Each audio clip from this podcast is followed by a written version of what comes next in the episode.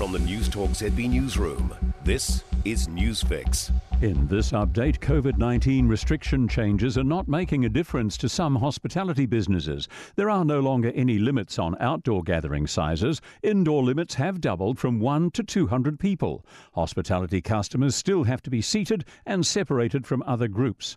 Auckland's long room co owner, Richard Bagnall, says while it means they can let in more people, it still falls far short of the normal 5 to 600 they'd see on a Friday or Saturday. Not having a dance floor and not being able to walk up to the bar and get a drink it does have a huge impact. So we're going to be limited in our ability to trade as normally. Many businesses have already removed their tracing app QR codes and no longer require patrons to scan in.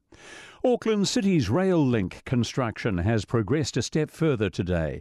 A 46 metre long, 160 tonne bridge span has been hoisted into position over the western northern Auckland line. A team of 70 people, supported by three Titanic cranes, worked for four hours man- manoeuvring the structure into position. It's the foundation for a new overbridge above railway lines at Porters Avenue in Mount Eden.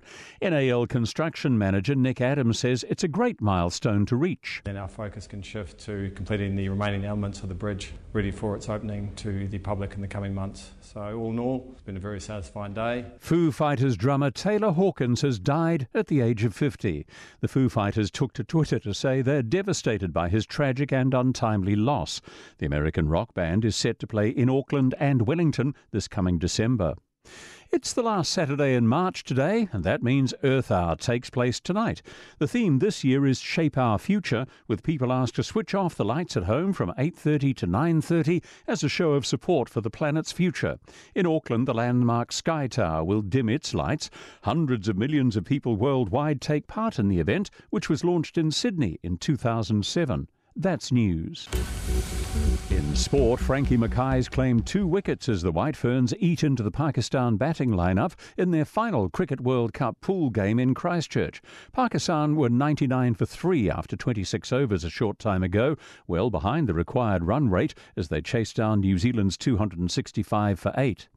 Lydia Ko is hitting the right notes in her comeback from COVID. The New Zealand golfer's tied for second and is right in contention at the latest LPGA Tour event in California, following a 5 under par second round of 67. Ko is two shots behind the Danish leader.